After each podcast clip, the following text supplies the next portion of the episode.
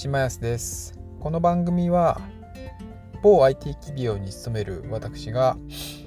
えー、仕事術や効率化など試行錯誤する過程をお伝えしていきます。本から学んだことをアウトプットする場としても皆さんとシェアをしていきますのでよろしくお願いいたします。本日はマインドフルネスについてお話をします。あの結構まあマインドフルネスものその瞑想というかところってまあ聞くと結構なんかあの知らない人からすると結構スピリチュアルなんじゃないかみたいな話があるとは思うんですけどあの疲弊しがちなですねこの現代社会にですね結構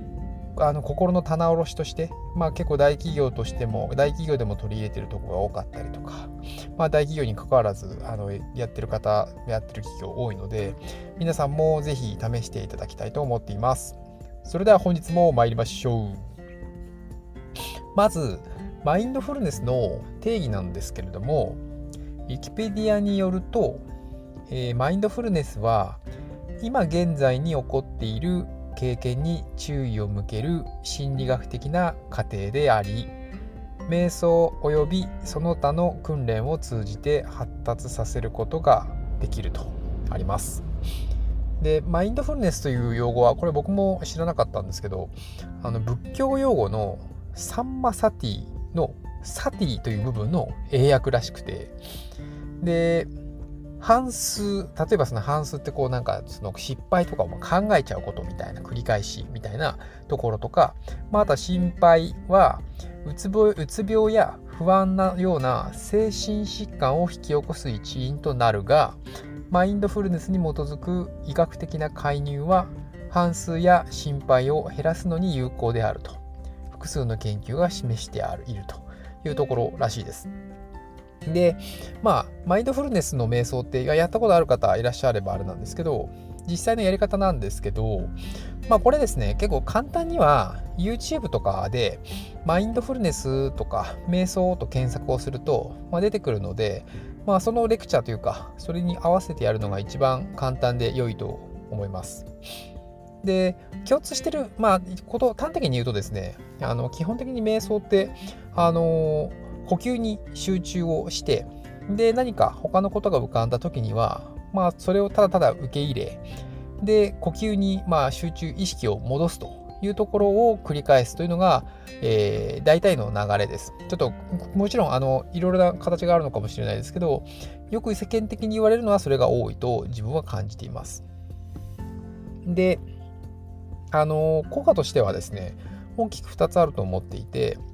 1つ目はあの集中力がつく、えー、というところですね。で2つ目は心の棚卸しなんかつまりですね、まあ、気持ちが結構落ち着くというかあの結構ごちゃついたなんか乱れた心みたいなのが結構落ち着くっていうのがあります。で1つ目の集中力については瞑想って呼吸に集中するんですよね。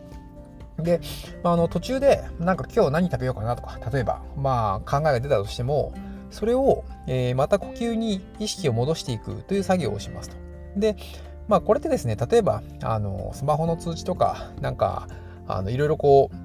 こう誘惑が多い、まあ、現代社会、まあ、情報社会なんて言われますけどなんか江戸時代の一生分の情報を我々は一日でこう、えー、触れるみたいな話もなんかあるようなんですけど、まあ、それだけ情報が、まあ溢れすぎちゃってるんですよね。まあ、その中であの気づかないうちにですね結構そのなんか漠然とその一つの作業に集中できずになんか時間がないみたいなことを、思いがちなんですね、まあ、僕も結構そういったところがあります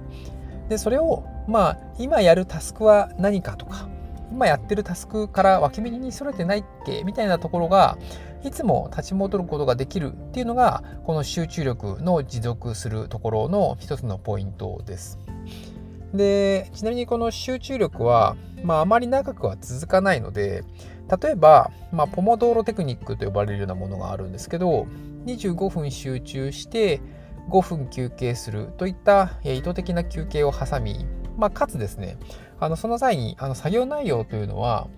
えっと、完結させるのではなくてある程度やり残した状態でその5分の休憩を取るというのが一つおすすめです。で休憩中もその作業についてなんか脳が考えたりとか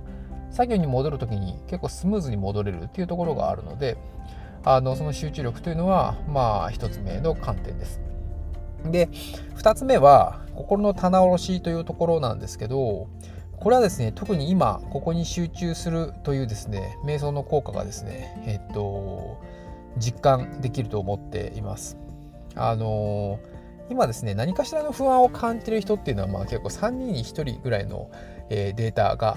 あるようででまあ現代人はですね結構不安とともにこう生きているんですよね。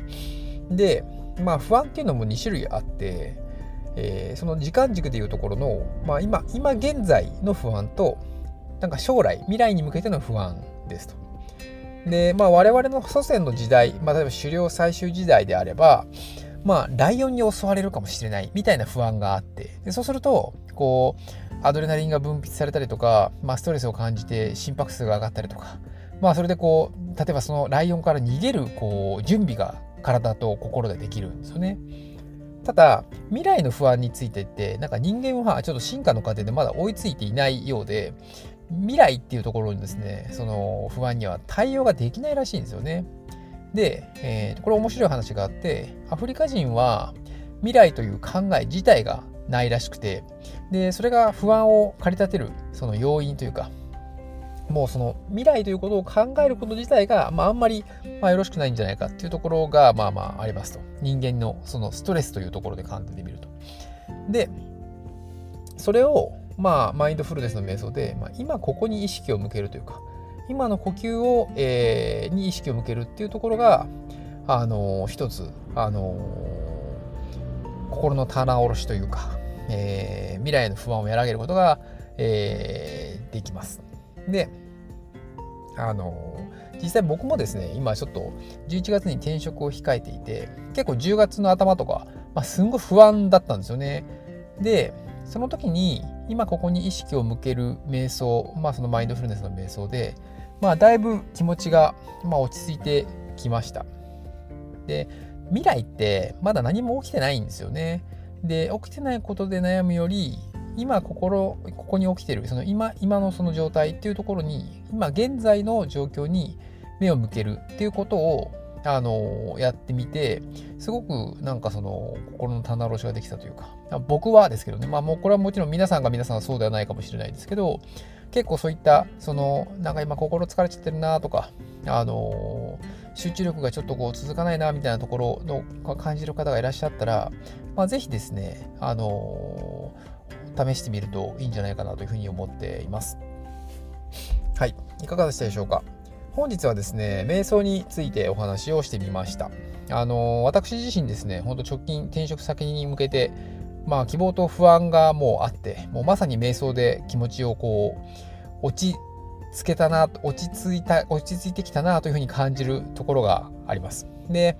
なんかあのー、まさにその未来の不安に人間が対処できないっていうのを、まあ、その最高の体調というまあ本でまあ読んでで、まあ、それで知ったことですね今ここに集中するその瞑想を取り入れてみるのが良いかなというふうに感じて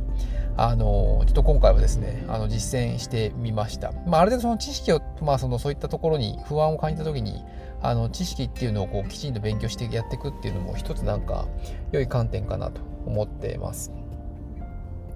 あとですね、これ、運動もやっぱりこの、その、なんですかね、その、乱れた心というかと、いうところには非常にまあ効果っていうのはまああるんですけど、まあ、それに関してはまた次の機会にお話ししたいと思います。